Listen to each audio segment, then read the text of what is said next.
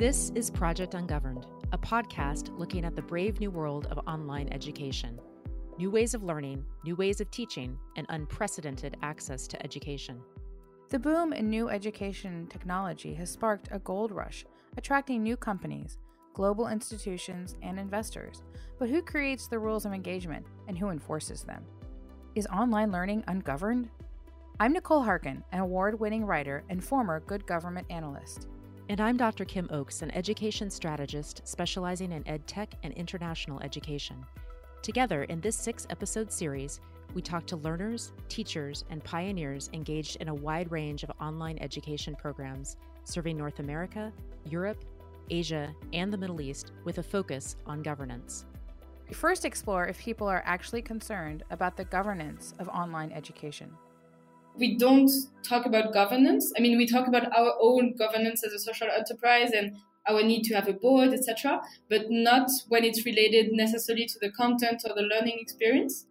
So, from a governance perspective, especially for online education, I think one big factor is uh, how do you keep people motivated to continue to learn online and the completion rates we don't make our own online courses. We get them from other providers, and sometimes changes in courses happen. And that, from a governance perspective, is hard. I am for some regulation. I think that we need to agree on principles and we need to have them agreed, or let's say, first developed, agreed, and then implemented by consensus. We look at the implications of online education for teaching and learning. There are so many forces in our society now that make and help to cultivate in the mind of the student that they are a consumer. The role of the teacher in terms of you know guiding instruction, working with a student as an individual, uh, becomes even more important so that people don't get lost in the technology um, or they don't get distracted by the technology as, as well. We review challenges and emerging issues that I think a, a challenge also that that might uh, come up for us in the next years um, is that we really want to achieve systemic change and have entrepreneurship education being more accessible to our audience.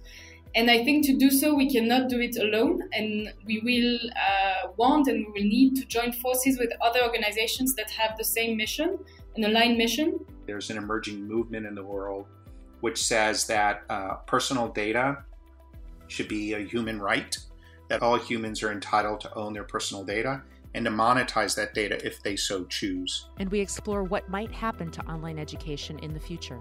Because when we move into a world where everybody's credentials are available through the blockchain, where I can source education from multiple sources anywhere in the world, you start to question what's the role of you know an individual institution in this kind of context. So how are they relevant in a world where me as an individual if i know that i want to become a veterinarian i can piece that educational uh, experience together on my own without any using any individual uh, going to any institution Join us as we discuss the online learning landscape with educators, students, nonprofits, technology companies, and good governance groups. You can subscribe to this podcast on Apple Podcasts or wherever you download your podcasts. For more information, go to www.projectungoverned.com. I'm Nicole Harkin. And I'm Kim Oakes. Stay tuned for Project Ungoverned.